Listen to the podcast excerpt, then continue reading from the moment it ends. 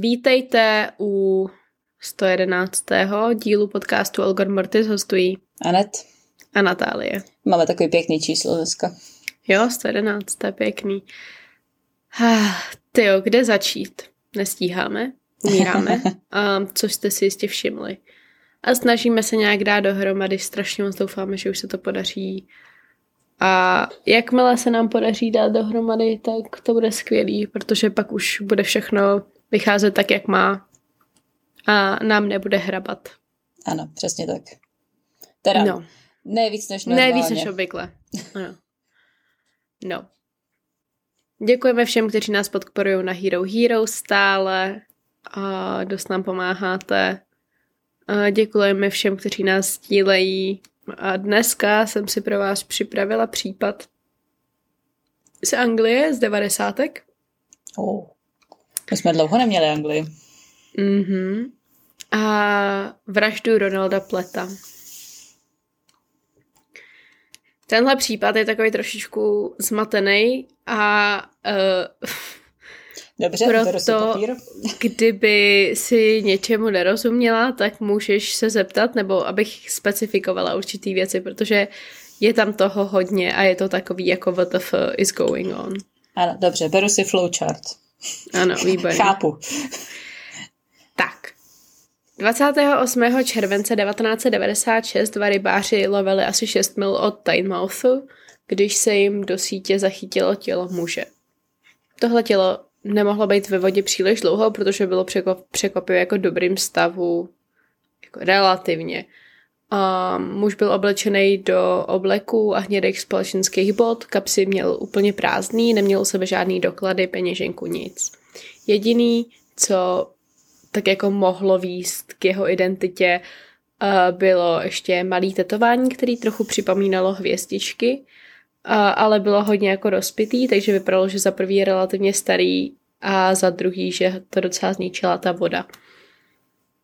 A potom jediná skutečná stopa byly Rolex hodinky na jeho levé ruce. Tělo muže mělo na hlavě poněkud hlubokou ránu, ta mohla být ale způsobená i postmortem, protože vlastně oni, když vytahovali to tělo z tou, v té síti, tak prostě buď se mohl uhodit o část té lodě, nebo i nějaká jiná loď ho mohla, jako, mohla způsobit tohle zranění. Proto se víceméně tohle pak ponechává jakoby koronerovi. A policie se sama vydává po těch po stopě těch hodinek. Z těchto Rolexech se jim povede uh, získat sériový číslo, taky si všímají, že jsou nastavený na nějakým jako náhodným času, což není důležitý, ale na 22. dni, což je důležitý. Právě díky sériovým číslu se jim podaří získat identifikaci.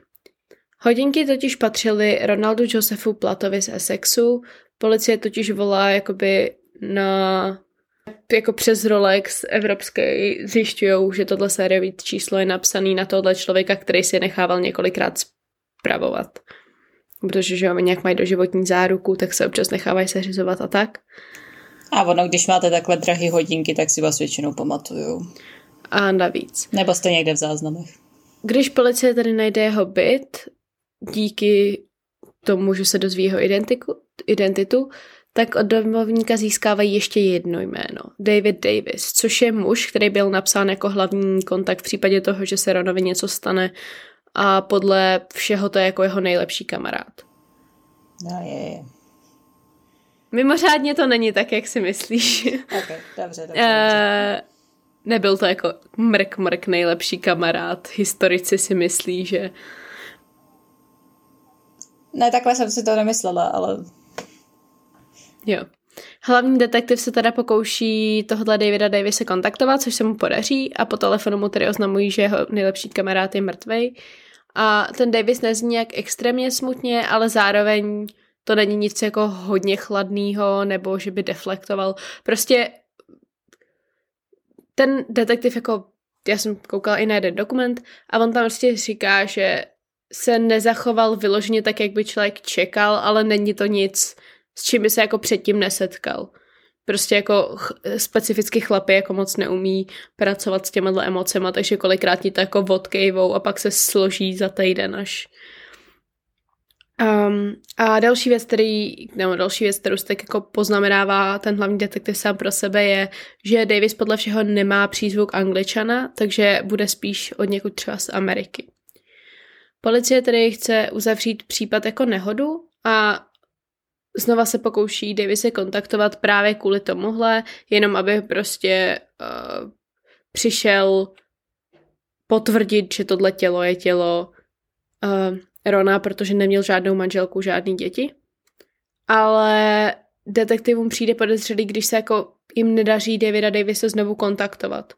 A zdá se, že on se jim jako vyloženě snaží vyhýbat. Zkusí tedy najít jeho adresu a to je zavede do malinký vesničky jménem Budham Wilter, poblíž Meltonu. Náhodně, jako úplně nedopatřením si splete ten hlavní detektiv domy, protože oni jakoby nejsou označený číslama, ale prostě máš je různě pojmenovaný. A uh, tak zaklepe na jedny sousedy a tam mu otevře starší pár, kteří mu známí, že ten dům, který hledá, je vlastně naproti a, a on teda jako už chce odcházet, když se zeptá, jako, a jaký vlastně je pan David Davis. A oni se diví tomu, že tam žádný pan David Davis nebydlí, že tam bydlí pan Plet se svojí manželkou a dvěma dětmi. Hmm. V tu chvíli je policie hodně zmatená. Oni vlastně jako neví, kdo teda lže o jméně, nebo s kým to vlastně mluvili, že jo. Kdo je David Davis, kdo je Ron Platt?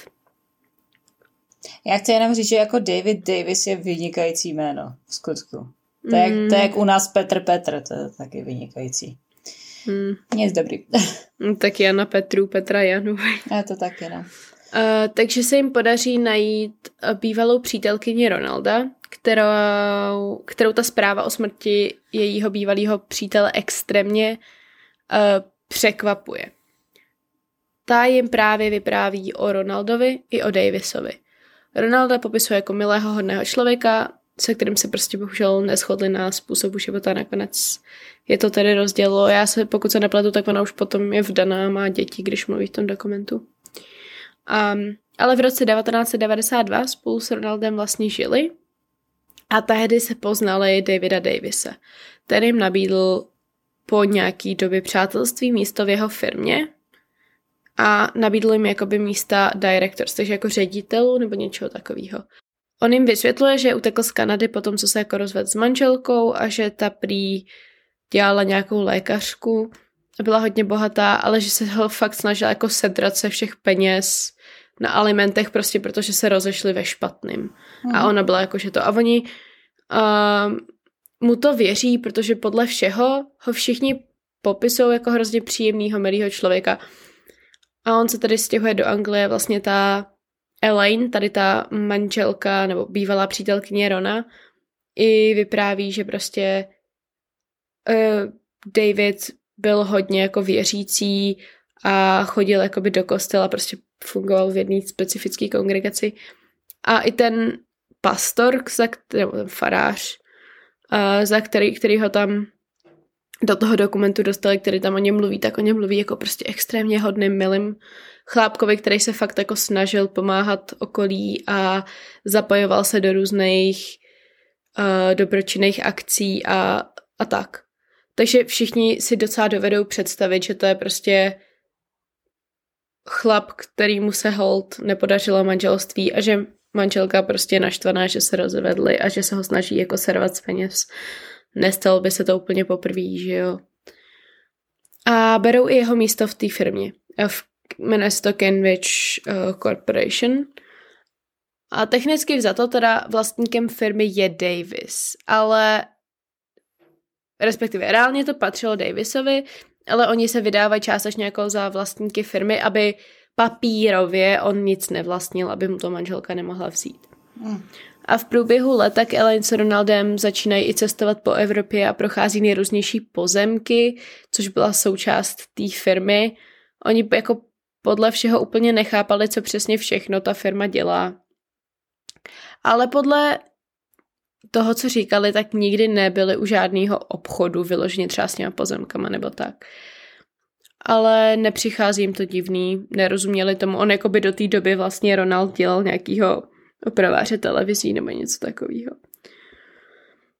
A Ronald s Elaine tedy vlastně v průběhu života toužili po jedné věci a to bylo přestěhovat se do Kanady. Vlastně se i ukazuje, že to tetování, se vzpomínáte, který si mysleli policajti, že jsou hvězdičky, je uh, kanadský javorový list. Tohleto přání se jim splňuje, splňuje tím, že vlastně David jim jednoho dne dá dárky jako, jako dárek letenky do Kanady a na únor 1993 a aby mohli jako být dál oficiálně řediteli té firmy, tak si nechávají vyrobit jejich podpisy jako razítko. To je zajímavé, to bych taky mohla udělat. no ale on si je nechává, ten David Davis si nechává ty razítka, že jo? No jasně, já to chápu, já jo. mně se líbí ta představa, že tady budou razítkovat svůj podpis. Jo.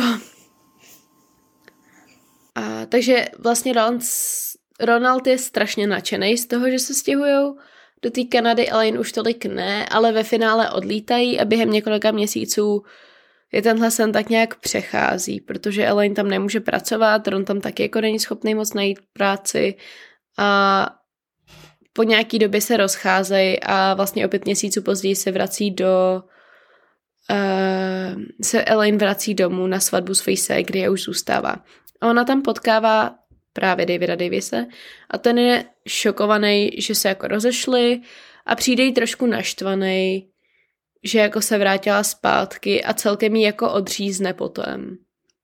Tak si jako myslí, že asi na straně Ronalda a nějak to dál neřeší, jakože ublíží to, protože to byl jako i její kamarád, ale prostě říká si, jo, dobrý, tak on je na straně mýho muže, chlapy, jada, jada a nějak to dál neřeší.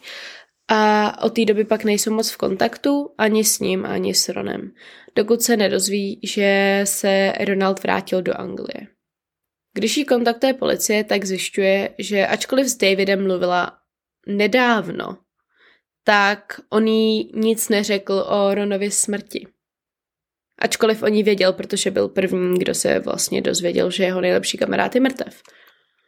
A to jí dost vyděsí a policie se v tu chvíli Davida snaží vystopovat nebo ho nějakým způsobem jakoby chytit. Ale moc se jim to nedaří a on jako podle všeho docela zmizel.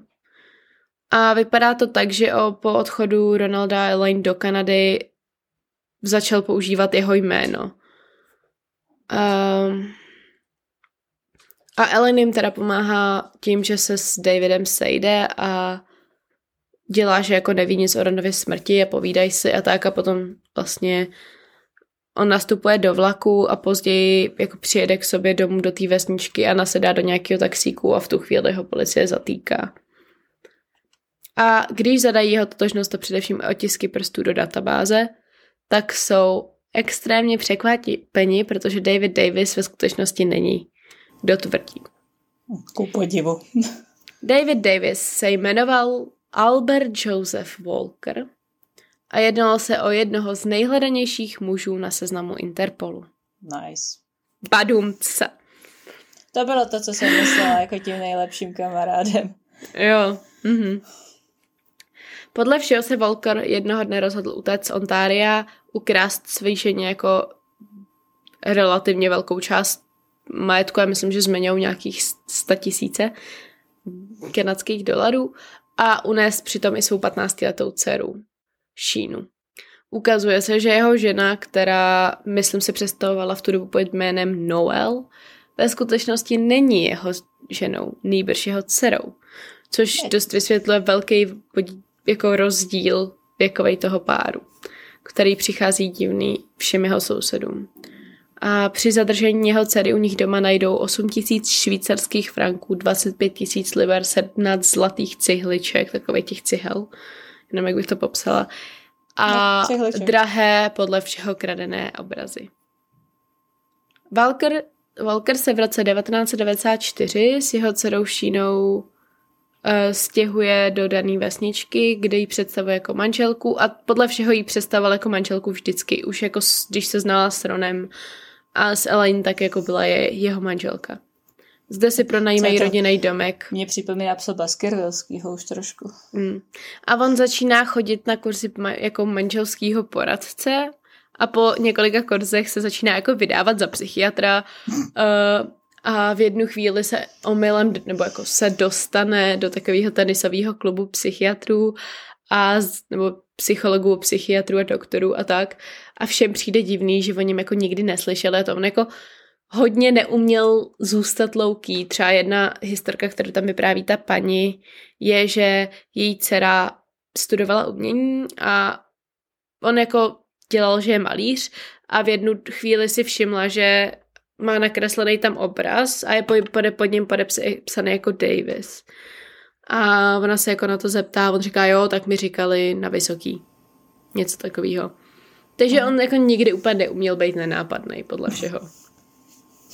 A policie se tady také dozvídá, že Volker vlastní loď. Lady Jane, která je ukotvená v Devonu kousek od místa, kde bylo nalezeno tělo Ronalda Pleta. Proč Lady Jane? Nevím, ale víš co, ne, nepřejmenuješ loď. Při prohledání najdou na lodi Pletovu krev. Krev a taky tam nachází nějaký tašky igelitový a tak, a na kterých je krev a DNA. A Velky před svým výletem údajně koupil malou kotvu, která ale jako nebyla typ pro jeho loď, nehledně na to, že Lady Jane měla kotvu. Um, a tu se povedlo těm rybářům vylovit i s tím tělem a ukazuje se, že byla přivázaná na opasku uh, Rona, když byl hozený do vody a pravděpodobně se odvázela, když se zachytila o tu síť. A policii se podaří získat tuhle kotvu díky tomu, že vlastně jeden z těch rybářů jí dává svojí mámě, aby ji prodala, ale ta ještě nestihla prodat, takže jako na poslední chvíli oni nějak seženou. Bude potom jakoby důležitá v soudu. A podle všeho právě tato kotva, kotva byla krom zatížení i vražednou zbraní, takže byla to, co způsobilo tu velkou ránu na hlavě. Hmm. Volker se Interpol ztratil, když utekl do Švýcarska a od té doby po něm pátrali, ale nemohli ho najít a v mezičase se tedy přemístil do Spojeného království, kde se zpřátel s Ronem a Elaine. Taky uh, to vypadalo tak, že jeho identita jako Davida Davise už se začala jako prozrazovat nějakým způsobem, potřeboval teda novou a kvůli tomu poslal svý kamarády, otazník, uh, do Kanady a myslel si, že má vyhráno tím, že prostě jako oni zůstanou v Kanadě, on bude používat Ronovo jméno a všechno bude úplně v klidu. Jenomže ne, nepočítal s tím, že Ron se vrátí. I když se vrátila Elaine, tak prostě nepočítal s tím, že Ron se vrátí, což se stalo a spanikořil z toho, že by teď dva Ronaldové pletové se stejným datem narození žili na relativně malém místě poblíž sebe v Essexu, tak se rozhodl, že svého kamaráda zavraždí. Vzal ho tedy pod záminkou rybaření na loď, kde ho zavraždil a zbavil se těla. A sice mu tehdy sebral doklady, bohužel mu ale nevzal ty hodinky, nebo dík, a ty ho dovedli, a ty hodinky vlastně policii dovedli až k němu. Proto se tomuhle případu občas říká Rolex Watch Killer. To je ale debil. Jo. Upřímně. Tak jako Proc... se, sebereš mu všechny doklady, ale... Ale nevezmeš mu význam... No. Ještě i dítě mohl prodat. Hmm. V roce 1998 začíná soud, při němž Walker nevě, jakoby nevěří tomu, že bude odsouzen, protože pro nedostatek důkazů, protože vlastně veškerý důkazy, který mají, jsou nepřímý, technicky vzato. A odmítá se tedy přiznat, dokonce i v jednu chvíli jako zasedá, co by, sám, co, co by svědek sám, což je vždycky dobrý nápad. A po dvou hodinách ale je shledán vinný, má odsouzen na doživotí za vraždu. A potom je i odsouzen za ty krádeže, podvody, útěk, unos a spoustu dalších věcí. A vlastně ty Rolexky pomůžou v tomhle případě ještě jednou, jelikož se zastavili na dně 22, jak jsem říkala, tak to znamená, že tělo muselo být po nějakou dobu v dostatečné hloubce na to, aby se zastavili. Protože jak byly vodotěsný, tak jako jediný, co ti ty hodinky zastaví, je ten tlak. Vždycky máte takový to, že když něco vodotěsný, tak do určitý hloubky. Což teda znamená, že musel být zavřažděn podle jako uh, vědců zhruba 20. nebo 21. Právě 20. dosvědčuje Šína, že byl Volker na lodi a, a v domu se vrátil vlastně úplně mokrý. Hmm. Co se týče uh, šíněných dětí, nikdy nebyly podrobeny testu otcovství, takže nevíme jistě, zda je Volker jejich otec nebo ne. Otec a zároveň dědeček. Uh. Ale jako je nepravděpodobný, že by nechal Šínu se s někým cizím výdat. Jako kdyby měla třeba jenom jedno dítě, ale že by měla jako dvě, že by prostě... Ano, chápeme to. Eh, nechal takhle jí prostě s někým chodit nebo tak. Je nepravděpodobný. A podle jeho bývalých sousedů třeba ona jako skoro vůbec nemluvila, když už taky to musel povolit. Vždycky vypadala hrozně vyděšeně a jako dívala se na něj na, na, jako sou, na souhlas s čímkoliv. Což samo o sobě je prostě tak hrozně creepy a ty lidi prostě jo, on byl milej, úžasný, nevím co všechno. Fuck you, ty jo. A další takovej šílený tidbit byl, že ho vlastně jedna, sous- jí jedna sousedka jednou slyšela, že mu říká daddy a ona si myslela, že je to jako jako tatínek, protože je táta těch dětí, což asi tráví moc času na internetu, ale tahle informace mě tak... Tak na... jako taky do... napadlo mě něco jiného, ale... Čtyři minuty vyřadila z provozu. Fakt jsem tak jako čtyři minuty zírala do počítače jenom na touhle informací, jako... Mhm. Mm-mm. Ne. Je, je fakt rostomilý, já chápu to, jo, dobrý. To paní se to vypráví je v tu chvíli jako babička, takže jako asi chápu, že tehdy to nebylo, nemělo tu konotaci, kterou tu má teďkon, ale já nevím, kdybych prostě dnes, dneska by se nad tím už nepozastavil vůbec nikdo, hele. No, určitě. jako pozastavil, ale stylem jako, že she calls me daddy too, nebo něco takového. Ano. Pochopili by to dost jinak. Každopádně to byla jenom taková jako další velice nepříjemná informace. Jinak, co se jako Šíny týče, ona tak jako zmizela potom ze světa, snaží, podle všeho se jako snaží a utajit svoji identitu, takže jsem nějaký výrazně nepátrala. A ona sama nikdy osouzená nebyla. No jako je to hrozně smutný, protože technicky vzato ona fakt v 15. unes, nutili teda podle všeho ho krýt po celou tu dobu, co spolu jako byli. A ještě ji možná znásilnil a měl s ní dvě děti. To je jako děsivý. Ano, přesně tak. I za předpokladu, že by to bylo, dejme tomu, koncensuální, tak jako... I tak je to mm, divný. No, uh, noční můra ble, ble, ble. Takže tohle byl případ Alberta Volkera. Albert Joseph Volker vlastně se jmenoval celým jménem. No, jakože oni, po něm, oni o něm fakt jako mluvili jako o hrozně milým, hodným člověku a já vždycky vidím ty fotky, říkám si, mm, ale to je strašně častý. To je hrozně častý v těchto těch případech. Jako hele, jako očividně, he... očividně uměl být charismatický, když mu to procházelo tak dlouho a tolikrát a prostě mm. přesvědčil náhodný lidi, aby mu prostě pomáhali v té firmě. Jasně. A nikdo se neptal, jako nikdo to neřešil. Mm. No. Takže tak podle všeho ještě živej a furt sedí v Kanadě. Tak jako technicky vzato já zastávám názor, že pokud není člověk jak vyloženě narušený, co se morálního kompasu týče, tak každý se umí chovat hezky, aspoň na oko. Mm. Je to jednodušší, než se chovat hnusně. Jako rozhodně, no. Když to předstíráš teda samozřejmě. Jo, jo, to je takový to, že ty lidi většinou jsou fakt jako uh, v pohodě nebo zdají se v pohodě a jenom ve specifických situacích vyhrocených se ti tak jako promítne jejich skutečné já, bych řekla. Mm-hmm. Aha. No, takže to byl případ. Světlo na konci tunelu? Uh, já teďka dělám na svém kanále, si lidi vyžádali Q&A ode mě. Mm tak teďka vy tam píšou otázky a to je takové, jako do, dost z nich je, kde beru inspirace a jak, jak to dělám, že moje příběhy jsou tak propracovaný a tak jako záživný a to prostě vždycky úplně zahře u srdíčka. Jo, jo. Moje světlo na konci tunelu je...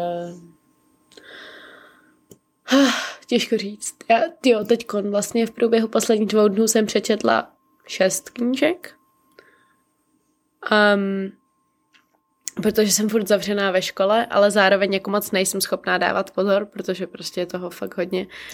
tak jsem prostě si na těch přednáškách četla, když jsem se nebyla schopná soustředit. Takže jsem přečetla ty šest knížek a bylo to super. A přečetla jsem konečně tu sérii Heartstopper od Alice Ousman, no. která teď bude nový seriál na Netflixu, tak se moc těším. Nekecej, to ani no. nevím. No. Že by konečně pořádný seriál na Netflixu? Ty nemáš Tumblr? Mám, ale skoro tam nejsem. A když už, tak já se pohybuju kolem Haikyuu fantomu, to je tak všechno. To mi připomíná, že ti chci poslat jeden TikTok, tak mi to někdy připomenout. Já musím ho nejdřív najít, ale fakt mě zabila, vzpomněla jsem si na tebe. Toť vše. Co bude příště, netušíme a doufáme, že teda se nám fakt už konečně povede vydat ty speciály, ale protože to zabírá víc času, než jsem čekala. Protože já fakt, já neumím udělat věci jenom na půl. Já bych hrozně moc chtěla, já bych hrozně chtěla prostě si říct, hele, nemáš čas, trošku to odflákni, nic se neděje, nikdo se neptal. Nope. Mám otevřených 70 tebů a musím přečíst všechny ty články, které o tom jsou napsaný. Protože já jsem vlastně odložila ten jeden projekt, protože je moc velký, říkám si, dobrý, tak udělám tenhle menší. Není menší, není menší. Už teď to vypadá tak na 40 minut. No, takže se máte na to těšit.